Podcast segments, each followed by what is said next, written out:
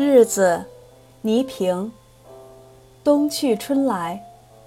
自题。一九九六年的最后一天，我和八十八岁的姥姥、六十四岁的母亲、二十五岁的小表妹、十七岁的小阿姨，趴在我们家那宽大的玻璃窗上，惊喜地看着今年这头一场雪。雪下得不大，却很均匀，很优雅。这雪仿佛要带走一年的熙攘，让我静静地回首。姥姥欢喜地说：“好啊，好啊，明年准有个好收成。”表妹和小阿姨说：“再下大点儿，下大点儿，这点雪一会儿就化了。”母亲望着远方说：“不知青岛咱家那边下雪了没有？”只有我，什么也没说。置身在亲人中间，对我来说就已经足够了。亲情温暖了我，小雪抚慰了我。今年的新年年夜饭，因为姥姥在，我们吃得很正经，七个碟儿八个碗，一直吃到九点钟。表妹买了很多欢乐球，五颜六色的球粘了一屋子，霎时。家里到处都弥漫着节日的气氛。淘气的表妹和小阿姨欺负姥姥耳朵背，把一堆欢乐球都粘在姥姥的后背上。他俩一个在前面引着姥姥说话，另一个在后面拼命地粘。可怜的姥姥带着一身球满屋子的走，全家人满屋子跟着笑。姥姥见别人笑，自个儿也笑，一直闹到快十二点了。才各自回到自己的房间，用甜美的梦乡迎接一九九七年。屋子寂静下来了，可一九九六年发生的一切都轻压慢拢的在我的心头。我翻来覆去也不能入睡，望着满屋子的贺年卡，回味着满世界的问候，我的心被搅动了。我忍不住起身来到书房。书桌上那醒目的台历被我撕下了最后一页。唉，一九九六年，不堪回首的一年，三百六十六天，酸甜苦辣全涌上了我的喉咙。再也没有比这一年过得这样难了，生活工作好像全都掉了个个儿，一直控制的最后一道心理防线此刻决堤了。我伏在桌子上大哭了一场，哭我那受伤的心灵，哭我那万千的思绪，哭我被迫接受的百感交集。实在顶不住了，就偷偷哭一场。多少年，我已经习惯了用这种最没出息的办法倾泻自己的情感，抚慰自己的心灵。哭一场能减轻一些痛苦。哭一场能有些安慰，哭一场能洗刷一些委屈，哭出来，心里就好受多了。我渐渐地安静下来，起身走到窗前，拉开了窗帘，窗外的雪还在下着。我渐渐地安静下来。什么时候开始有了要离开综艺大观的念头？准确地说，是在1994年春节晚会前。那年，郎昆导演在新闻发布会上首先提出：当今电视银幕极大地丰富了人们的文化生活，这与许多艺术家的贡献是分不开的。但屏幕也急需推出新人，一些常在电视中露面的老面孔已经开始被观众所厌倦。他的话对我触动很大。人无远虑，必有近忧。我虽然从时间上勉强还算新人，但是由于出镜率太高，而使我很快成了老面孔。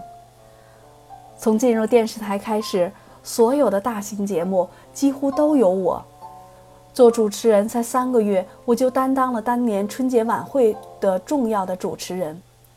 以后，每年从三八开始，五一、七一、十一。元旦、教师节、老人节、元宵节，直到春节，都是我在做主持人。我以为我不过是一个普通的主持人，我有多少能力使自己在同一形式的综艺晚会上不断出新，永远被观众喜爱？从某种意义上说，主持人的职业决定了他是永远不可能百分之百的成功。艺术最大的任务就在于更新和超越。我选择了这一残酷的职业，也就意味着我不得安宁。要挖空心思的创造非凡，创造全新。九四年的晚会，细心的观众可能会发现，当时我的内心正潜在着一种突如其来的危机，表现出来的是一种从没有过的不自信。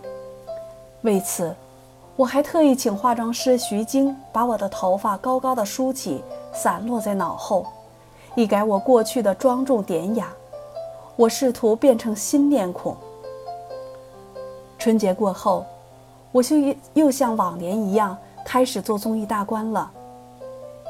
一贯受到好评的这个栏目开始出现了一些批评的意见，主要是呼唤节目初心、演员初心。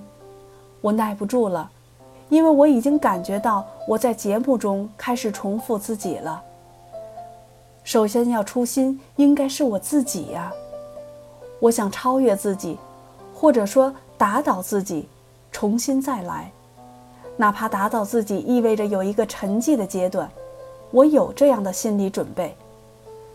其实，我认为从更广广阔的意义上来说，我的问题也多多少少是综艺节目的问题。